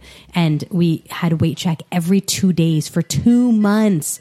No exaggeration. Talking about like pulling yourself out of work, like that was terrible because he was so so skinny. But I was like obsessed with being good at breastfeeding, and even though he got tons of formula anyway, um, so then uh, I started pumping with him to make sure my supply stayed up. And uh, then I had a lot of milk because he, reci- he decided to refuse to pumped milk. Even though I had pumped milk for him, he wouldn't take the pumped milk. So he would breastfeed a little bit and take formula, but wouldn't take my breast milk. So I wanted to donate it because I was like, I pumped all these hours and it was you could do it excruciating. retroactively. And yeah, uh, y- y- so then you couldn't. But also the biggest thing then is the bank had just opened around then, the Ontario Milk Bank. And so they tested all their samples of milk as they do, and they still do, but they weren't quite sure what the cutoff was for bacteria. And because most of this milk goes to really, really, really premature babies that are like 25 weeks, 30 weeks, whatever, very, very premature babies, they didn't quite know yet what should be the cutoff for bacteria long story short, my milk all had too much bacteria in it. So all of it was rejected. Oh and at the end of the day, it was something Just like, it like, no, I didn't throw it out. Oh my God, I did not Wait, throw it how out. That was get, liquid how gold. they test it? They tested every single bag and my, my counts of bacteria were too high. And they send it back to you? Uh, so I did samples. I would send them samples, and they kept on coming out too much bacteria. And now that same bacteria load would be accepted because they lowered the threshold because they realized it wasn't actually dangerous. But to hear that all these hours of pumped milk, eh, all this time and hours, whatever, wasn't usable, so I did actually donate it. So um, a couple, I, private. um, I, I privately gave it to some uh, some moms, basically. So it wasn't Mm-hmm, to waste, but it was a lot of milk, a whole freezer full of milk. And then with Ryan, my second kid, he was humongous, breastfed immediately, didn't need to be supplemented. I have no idea why I buy it. I had not much more milk and no issues at all. and I never pumped really, except for when I went, went back to work. And he drank every ounce of that because he was crazy Yeah. and humongous. And then with Jason, I went back to work at six weeks and I pumped, but I had a little bit of extra. And then I continued to pump after he was even sleep trained because I really wanted to donate. donate. And they took it and I donated 18 liters with him. Yeah. And then with this one, in, I wanted to get to 18 liters. And then I still had more milk and I was okay with still pumping. And I got in my head to donate 25 liters because my favorite number is 25. I got to 25 liters. And then I was like, I'm out. Yeah. Not pumping again ever. And I still feel kind of bad because I have milk and I could pump more um, and I You could donate to more pump. babies. But like, I'm okay. I'm good. I did. Okay, I did this my good. mitzvah. I need to figure out how to retroactively donate because I have But there's also lots of women that will take it, and there's lots of people. Hundreds of bags. Like, for example, I have a bunch of parents in my practice that um, have babies that were born by surrogate, and they don't have milk, and they would love to have some breast milk. Or um, uh, parents uh, Mm. It that, like two men, like two Yeah. men, for example, that don't have milk, but um, like two fathers. So there's lots and lots of people that would be very happy to take your milk as long as it's safe.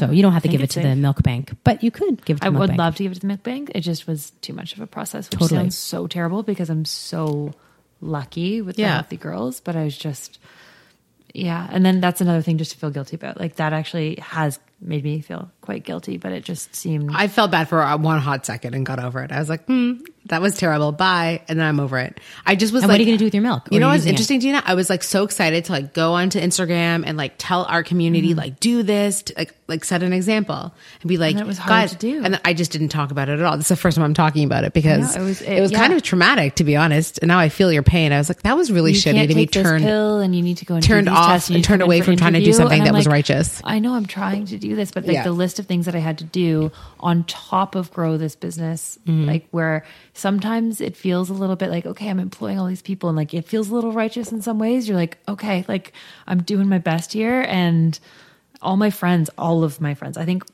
18 friends had babies in 20, like within eight months of this, like 2016, Hmm. 2017. They're all chilling on mat leave, except for two doctor friends and then Alyssa, my partner. So, like, we're just It's a different experience. it's a very different experience. Mm-hmm. Um, and I'm, yeah, I was just feeling really overwhelmed. And for it to be, and I'm the only one also considering donating, like I was just like, sometimes You have just 18 friends. Let's go back to that.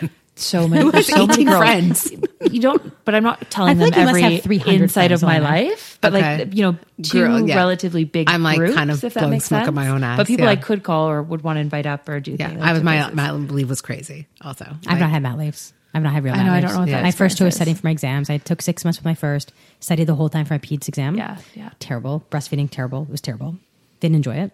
Second one, I took three months because I needed to do my peds emerge exam. He- I did that when he was seven weeks old. Took him to the exam, left three times to breastfeed him. Also not so fun. Then I went back to work.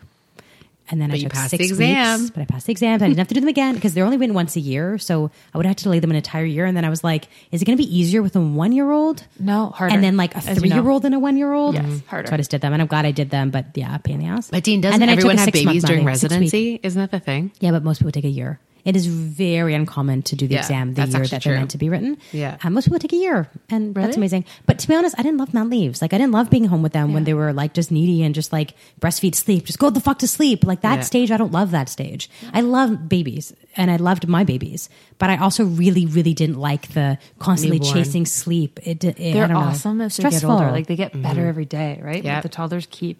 Right now is a great age for me. I'm loving this They're three so and a half months. It's great. We're over that threshold.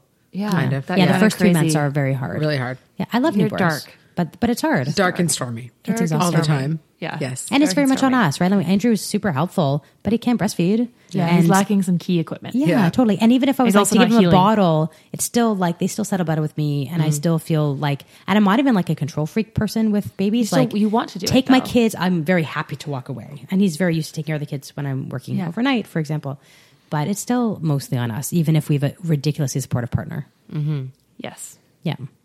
And I think setting like those expectations um, on him are really important, right? So Yeah. on like just yeah, being able. I think what what's been better with the second is understanding what help I need and how to ask for it. Yeah. Because with the first, you're you're healing and you're overwhelmed, but you don't you don't know what the baby wants yet, so you don't know how to ask for what you need, and you don't like it's just all a lot. But with the second, you know exactly what help you need and in what way and when. Yeah. Um, so that makes it a lot easier. I found with having multiple children or having more than one child, I'm like, first of all, anyone who has one kid, I'm like, enjoy it. It's your, it's, a It's joke. a, it's a joke. It's a golden era. And I know when I first had a golden, like it was the game changer for me in my life. But getting parenting was the Mac truck that hit me like, what the fuck was this shit? Breastfeeding was the other Mac truck. And then I was like, okay, I got this. And having a second kid was the Mac truck of all Mac trucks. Only because, not because my toddler is so difficult. Not because the newborn's so hard. It's just the family dynamic changes so dramatically. So much. And the newborn care, the infant care is actually now the the walk in the park. Like if Right? my parents Babies take a joke. They're so they're easy. baby. Yeah. Like it's crazy. It's crazy how that's why like I'm like working 80 hours a week right now because I'm like I can. Babies are easy. Right. Give me three months. I won't be able to be this successful. I have three, I like literally maybe a month and a half to like take my business Well, to growth mode. especially when you the nap, like the three Yeah. naps a day, they're barely awake. Yeah. Yeah. like, it's, It's just the amazing. sleepless nights though that sucks though. It can. Yeah. We I, I've been lucky with girls both times, but that being said, like yeah, I don't I can't remember the last time I had 8 hours, but that's more because we've been stupid, so I like just stay up too late and then one of them will call out. So even if they self-soothe and they go mm. back down, they call out and then you wake up and my unfortunately it's 2 or 3 a.m. Yeah. when you start processing all your work problems Then you're thinking Yeah. through shit. and you're just thinking through stuff and it's not productive No. it's not like you're not solving anything in that moment and you you know you wake up a couple hours later for real and realize that problem that you were stressed about is so easy but mm-hmm. at 3 a.m it's all the end of the world Yeah. I had I had an idea for you in the middle at 2.30, 2.22 last time. I'm like, I got to tell Dina this idea. And I stayed up. I like nursed Essa for two seconds. No, I still have to tell you the Oh, idea. okay. It's a really good idea. It's like- it's coming get ready So I with bated breath. It was 222 when I woke up with Essa to nurse her. Like she was doing a good stretch. And then she was like done by 230. Like it was eight minute nursing. That's it. No waking up, nothing. Back to sleep. She's a rock star. And I'm like, still awake at 330. I'm like, I gotta Tina this. And I just remembered I didn't tell you. So I'll There tell you you afterwards, but it's a really good idea. So I totally hear you. It's, it's us. I wonder if there's a mm. strategy in place for moms that do wake up and have that sort of like you're awake. It was been five hour stretch, a little bit insomnia. I know it's like A putting the, the phone away. clean. But like, then when do you? How can you like get yourself? I wish you know what we should do. Every mom should have a little tiny like CBD bottle. I knew you were going to say that. I was like waiting for you to say CBD. What is it called? The new but weed i do where you take a weed bad? shot. like it does i i no, you can do it. No, Dina. I, I've never smoked in the middle of the night. I, I wouldn't. No, no, she's asking about breast milk and getting high. Oh yeah, we're gonna come back Please. to this now. Yeah. uh, We come yeah, back it's to- fine. It's fine, basically. yeah. okay i was stressed in september and I'm happy. To, maybe I'll, maybe I'll maybe I'll go through it for ten seconds. Uh, Jack is much much better at this than me. Um, marijuana is very big. It's a big molecule, so very little of it gets through your breast milk, and even what does get through your breast milk can't make your baby high. So I wouldn't like smoke around a baby because that's You're just not gross supposed from to, a like, hotbox smoking. your Get them hit. Yeah, Right, yeah. right. Don't Basic. hotbox your children. Yeah, Yeah. This is Um, such a but it's not actually I don't. dangerous. Okay, that sounds like I'm No. smoking all the time. I'm not. But in September, I was feeling low and very stressed. Hit that three month mark, and it was dark. I uh, smoked a few times Yeah. within like a week for like probably two, three weeks in a row, and then I was up at a cottage, and a friend was like. We had babies within days of each other. And she's like, Oh, I didn't know you could do that. And I start Googling. And of course, Dr. Google tells me I'm a terrible mother and I've just basically. Really? No, like, the evidence says it's fine. Okay, Yeah. amazing. The real literature been I'm it's feeling fine. banging this drum it. right now, even though like this is not my fight song. Weed is not my fight song. It's not. Yeah. But the more I'm Alana learning, likes alcohol. I like I like booze. I just like women make choices that make sense for them. Yeah, yeah. And I think what I'm learning is as marijuana and cannabis becomes legal in Canada, people have a lot of questions, and a lot of moms are super curious. So I've become sort of an advocate of people asking questions and us giving honest answers. That's my it. fight song. Yeah. Okay. Is like so when Kulik and when Newman say like it's okay, don't hotbox your kid and don't get too high to function. Yeah. Or if Or you're to going take get care of them. or if Yeah, you're going to get too high to take care of them, make sure someone else is But if available you to take care of them. Then that's fine. to and keep it and keep it away from your children because I'm worried about kids eating it and drinking it. Yeah, no, no. Yes, um, but yeah, no, yeah. The And one if you're gonna do the, the one hitter thing at nighttime, try it first. Make sure it actually makes you sleepy because some people get like uppity. It Word. depends how much Yeah. CBD Well, I've versus heard THC. kinds. Yeah, of course, there's different kinds, but A vape pen. I've also right, heard we it, it that will make you sleepy, but you don't have a good sleep. Yeah. I don't Right. know. I just in those moments, I needed it to stop my brain. Like I needed to. Lauren, honestly, stop. then do it. I'm telling you right now. You have to do Yeah, whatever you need to do to make your sleep is the the I- goal. Though I Um, do also feel like people shouldn't get, I wouldn't say addicted. You don't get addicted to pot, but if it becomes part of your routine every single night, Right. If it's like, I'm not so sure that's so healthy either. Yeah. Hmm. Anyway, I'm into like recreational using. Yes. I, I like. yeah, I bought hey, the Don't five be, don't be on the dependent. website. I'm don't be gonna jump back dependent on on, it. using. Yeah, sounds amazing. Yeah, don't be dependent on using You alcohol or your pot or Yeah. Ambien or Everything in whatever every moderation, single night. right? You know, Moderation. Yes. totally. Is- yeah, including moderation. Yeah. Yeah, I'm into this. I'm Yeah. excited. Anyway, it's safe. It's fine. I'm gonna go get high. Yes. Awesome. Moms that get high. Yeah. Um, Okay, cool. Well, thank you so much for coming. Yeah, Do you have any great. wisdom? I want to come back next Tuesday. You do this week. and you didn't put your head in the sand and you were the oh, ostrich. A little bit, but I I don't know. This is fun. You guys are awesome. You're I awesome. actually have a list like- of people for you. Oh, Sweet. good. You said like 10 minutes ago, like, let's talk about condoms. Where do we go Oh with that? shit! Okay, Oh, let's yeah. finish condoms. What was the condom so story? I mean, we bought some. Oh, yeah. He bought some. No, I bought them, but he's been bringing them everywhere. Hopeful. Were they Amazon and But did they- your no. pleasure? These No. were these Did he go were to the shoppers? store, which is shocking because I never go to stores and don't ever Amazon go to comes any to my stores. house every day. Every day. I'll show you the boxes upstairs. I know My office or I here every day, both. Also, can we go back in time and just start cardboard companies because that cardboard company? They're winning Seriously. right That's actually my biggest sadness around um, I know. Amazon. It's a huge waste. It's a huge waste, especially when you order. Like, I'll make one order of multiple things, and they'll come in different boxes. I'm like, no, I ordered at the and same it's time. a I actually box this saved big that with cart. this much stuff in it, What is like that? ninety percent empty, with know. paper, with more paper. Know, That's one reason why I feel bad about Amazon. I but I'm not recycle it driving. all. But I'm not driving. How about to the fact that they store. sl- Yeah, they're slave true. drivers or their employees? Yeah, that too. Like it's a really bad place to work. Is they're it? slave drivers. Yeah. How do you think don't you think get your shit Canada. in No, I don't, I don't think in Canada it's so bad. I think in the states it's bad. Oh, I understand the They don't factors give like here are quite healthcare bad, and too. stuff. But is it? But they don't have the. They don't have the uh, kind of prime. I mean, wrong word, but they don't have um, mean like really high Prime? quality, What but you high quality real estate, right? And they they don't Oh, have the okay. the retail locations, so they're saving money there. That's how they can afford these things. Mm. I have everything delivered. Mama Earth Organics. There's this really cool meat delivery now called NICU, and I NICU. I don't know how to pronounce it, but NICU? Like we get our NICU? meat delivered. It's all local farmers. It's Oh, amazing. Ooh, tell me about that later. Yeah. yeah. We go to Healthy Butcher, but I like to not go anywhere ever. I don't- I, I actually don't shop for anything in any store ever. My only no thing joke. right now is I nobody order everything online. I know Yeah. Nobody will deliver fish right now. This is so if you're listening and you want to do a side hustle, get some start delivering fish. Hmm, because that's the Interesting. Like only Flash thing Frozen I can't and- yeah, yeah. between Mama Earth and hmm. this meat delivery company, like we don't go anywhere. we'll put all hmm. the Coles notes in the comments. I'm pointing below. Below in the comments. There's no comments. Yes. We will give in the description a few of these. and I have a list of people for your upcoming podcast. that you awesome. need to talk to. Sweet. Cool. Condoms. Oh, condoms. Bought some, used them. They haven't been as bad as I thought. Oh, my husband won't put one on, I don't think. Yeah, would your husband I can't be say pregnant. that it's not so bad? be pregnant. Because Andrew's really not excited about it. Oh, uh, Mike wants to have sex. So pure. Oh, okay. So if, it's, so if it's like sex or no sex, yeah, well, sure, pick sex. Yes, Yeah. and I, Yes. and and we had this scare because like uh, you know we've been pull- I also haven't been on the pill since forever, Yeah. and somehow m- like didn't get pregnant. We just pulled out for years and years, and then Mm-hmm. thought about getting pregnant and did really luckily both times, like just Mm-hmm. very fast. But now it's horrifying. Like that track record is scary. Mm-hmm. Um, so now it's yeah, don't come anywhere near me. Um, I did a pregnancy test this morning. I've done like three this month. I'm not even exaggerating. And then I and then it was negative, and I and I like mixed it with some toilet paper. Did you or- buy on Amazon a pack of 40 by I chance? don't want did to find buy on? Amazon a pack of twenty, I think.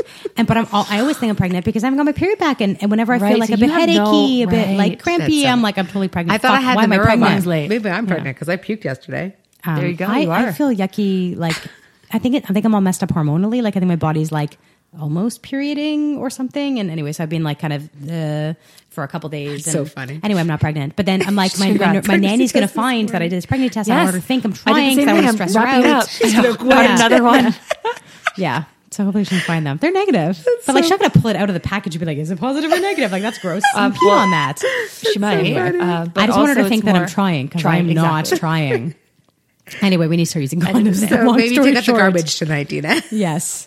Also, Yeah. this might sound terrible, but is four to five like? Is there a difference? Four to five like- children? Yeah, like well, it's a new car, it's a new house, or Right. putting kids together. It, it would change our lives a lot. And like, I want to like travel again and not sleep. I don't want to have two naps again in my life. Like, I don't want to be. Like, know, we we traveled. We went we went away um, uh, a couple weeks ago, and uh, you have to stay in the room twice a day. My other kids are like playing on the beach, and like one of us is like in the room while In the, the kid room, naps twice yeah. a day. I'm like, this isn't fucking vacation. So yeah, I'm over that. A but, new car. But I do worry that in like two years, I'm going to be like, well, I'm not yet 40 and maybe I could have another. I'm not there yet. might come. I don't know. That's why I can't close the door. Guys, Andrew's like very good at have a damn vasectomy, but As I tell you, I've had like Essa for 13 weeks. I've already had people ask me more in the last 13 weeks when I'm having my third than I ever had anyone asking me about my second for my first. but you're feeling done, aren't you? I'm feeling done. I kind of feel like I'm done because I just don't I hate being pregnant and I hate Me too. That makes a I, big I- difference, all the things that I associate with everything. But I'm not sure if my family's complete 100p. We'll see. Yeah. Plus I don't even know. husband's It's also tough really when the baby's old, that so we'll young, see. right? So Yeah. when they Yeah, start, guy. she starts to become. It's and he's not 80. I know. That's true. He's pretty He close. still has a functioning penis and sperm, probably. He's so cute, and I'm so attracted to him. Yeah, Really? yeah, but not lot older. 80. He's not- You so always he's seem 14 him. years older than me. Wow. I know. Basically, mm, if we keep going this way, Elias's wife will be born on his bar mitzvah. That's what I figure. Just keep the 13, 14 year old age gap going. His wife will be born. Born in his when his bar mitzvah year. If we keep our trajectory going of like 12, 13, 14 year Oh, age got it. difference. Yes. Matt's parents were 12 years apart too. Oh, okay. Interesting. I, Yeah. I was wondering what. So the trend line Yeah. would stay yeah. there. Yeah. Sorry. No, no, all Very good. getting tired. Yeah, I'm Brain's like, what? I don't understand off. that math at all. Yeah. Um, Wow. So you're not having sex yet still? No, we had sex. It hurt. It hurt. So I went to go see the P- finger banger. The What? finger banger. We've released that episode, yes. Okay. I'm finger banger. Uh, Andrew called my pelvic floor physio, who we happen to have a chat with here. Yes. The girl that, that finger, finger banged banger. Dina Okay. in her family right. room. So the finger banger. It's true. Is, That is what happened. Keep Yeah. my sex. Uh, Sex stuff. I Did love did sex. it It's not about not being. It just like actually hurt. That hurt after? Elias? I don't remember. I just remember having more sex after Elias. I'm the reverse. Yeah, I had more sex after my first. Way more with Maddie. Yeah, It took like six, seven, eight months, basically, like for it to actually. I want to do it again for it to be enjoyable. No, I want to do it. And I I got just- pregnant instantly. Yeah. and then which, but with Clara, there was no pain. I think I was drinking more after my first, or maybe I just felt So less. just masked, numbed it. Ma- Maybe I don't know what it was. Were you I trying to get pregnant, maybe? No, hmm. was not trying to get pregnant. I don't know what it was, but I'm gonna damn well try, try, try again. I love sex, man, and I love my husband. and My husband needs sex, and we need it for our marriage. So it's definitely Oh, I need something we more need of to. that attitude in my life. That you need it for your husband? No, Uh, I, I no, need I feel he that needs guilt, it. Yeah, but I need to feel like I need it. I'm, I'm Yeah. I feel so like tired it. and numb and broken that I Yeah. just like Maybe you need a break okay. I th- oh yes, Yeah. Vacation, Lauren. absolutely. by yourself.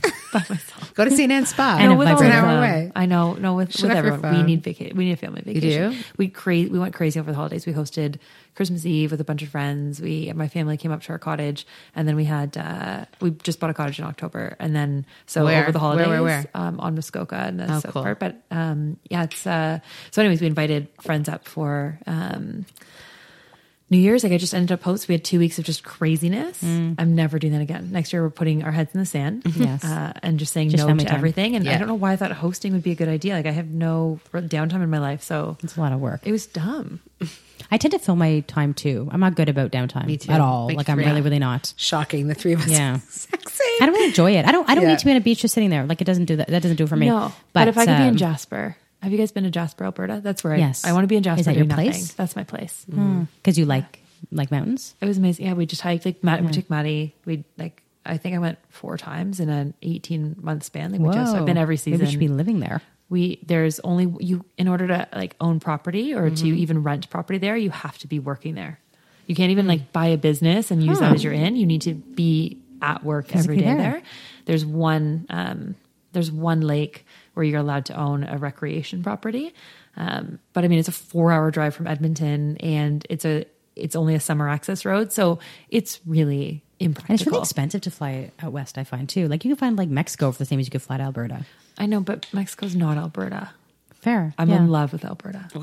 I know. Interesting. That's an endorsement. I- Maybe yeah, I'll go to Alberta. Have you In in Jasper. Jasper? Mm-hmm. See, the problem is you'll be like, oh, Banff. I'll just go to Banff. But then it's like the Disney World of the Rockies. You got to go further north. She's passionate about the Rockies. I'm obsessed. You're that. yes.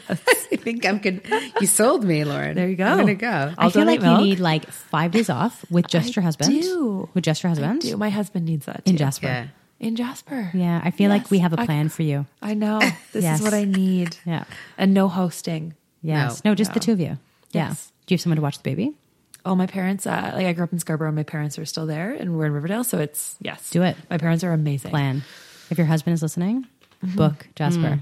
and you will get laid again. And yes, vacations make sex. By the way, Totally. sexy time during But use the condoms because otherwise you make the baby, And we don't. and you don't want the baby at the moment Yet. Yes. You yes. can ship directly moment. to Jasper. Yeah. The You Amazon condoms. That's what I meant. No, we're, we're all about like we we uh, we're actually both very passionate about like having a good relationship with your partner because Yes. I, I I need Andrew. Like I need him to be a good dad. I need him to be a good husband. I, need him like to help with my business. Like I need him in my life. And uh Yeah, and I want him in my life. And so we were all about like dates. And me and Andrew had three dates over four days. We, went, we went to a comedy show on Thursday, went for dinner on Saturday, went for dinner last night. And then we were like, well, my parents are coming into town Yeah. Uh, on Saturday. Um, should They're we go for another here? date? Um, well, they Ottawa. now live Toronto, but they lived in Ottawa, a group in Ottawa. And but they're in Florida for like five months. They're doing those like snowbird thing. They're here on Saturday. And like, should we go out again? And we're like, it's a bit excessive from a financial perspective. Go for like four meals, you know. But anyway, I'm all about reconnecting as much as you can. Totally. We went to Quebec. So over the holidays, we were crazy for a week and a half. But then we went to uh, Mont Saint Anne and Massif for a couple days. My parents came in. We are just we're, we need to be careful not to use and abuse. Yes. No, I hear that too. yes. I we use my nanny sometimes, use his mom sometimes, our Yes. parents sometimes, but they all want us to have a good relationship too. So it's they And the they kids are need happy it. when we're happy. I can't wait for my parents to come home from Florida because then I just draw my son off for the Yes, one of weekend. the places in Florida though. That's amazing. My parents bought 35 years ago. That's how long ago they've had a place in Florida. Like two recessions they've been there already. Yeah. Through Up Florida. down, yeah, it's crazy. I don't I don't like going to Florida and doing the Florida thing. That's not my kind of vacation. Like going to Costco and like going for meals Yes, with my yeah. family. Like it's not vacation to me. It's a bit of a schlep. I hate it too, but I just like being with my, I actually like being around my parents. Like I, I'm I happy love my to like, parents, be blended with that. but them. not for a week. I, I went for 12 days. It was too long, to be honest, by myself without my husband. But, But what I do miss, too, right? What I liked is like for the first few weeks of S's life, I would drop a lot of stuff at my parents' house for the weekend, and Mm. just like being home on the weekend with no toddler is like Life changing. it's life changing. It's like doing anything now with just one kid. Yeah. You'll feel like it's the easiest A thing ever. vacation, I bet. It's so easy. Like when parents have like two, three, four kids come in with one child, two parents, one child, you can see they're so much more relaxed. It's Yeah. just like it's easy, even though it was hard a year ago when you had the one. Right. Yes, that's Yeah. just it. But I think the learning curve with your first is so overwhelming. Yeah. Right. So that's why you think a baby's hard. And then the second baby, you're like, you're the what? How did I think Maddie was ever? I call it the light at the end of the tunnel effect. You know that Right. poor sleeping, hard time breastfeeding, It does colic, have all that end. shit is going to end. So it's easier to get through the second time around. And second kids tend to be easier, probably because we're more chill during pregnancy. And again, light at the end of the tunnel effect, you're less stressed about things. More willing to smoke weed and get drunk. Maybe what I that's think it. it is. All right. Thank you. Thank you, Lauren. great. Thanks Thank for you, Dina. coming. Mamas and daddies, thanks for listening. This is Lauren Haw of Zoocasa, Dr. Dina Kulik. Thank you. Julian you, Black, Anna. you're the man. I'm Alana Kayfetz, and thanks for listening to Moms That Say Condoms. Yeah, Moms That Say condoms. Moms That Say Condoms. Thank you so much for hanging out with us today. We hope you really enjoyed the content. We are eager to chat with the most interesting people about topics you care about. Please connect with us on social media at Moms That Say, at MomsTO, and at Dr. Dina Kulik, and share your comments, requests, and to continue the conversation. If you want to hear more, click subscribe and rate us too. We're all about the feedback because this podcast is for you. Have a great rest of week. Until next time.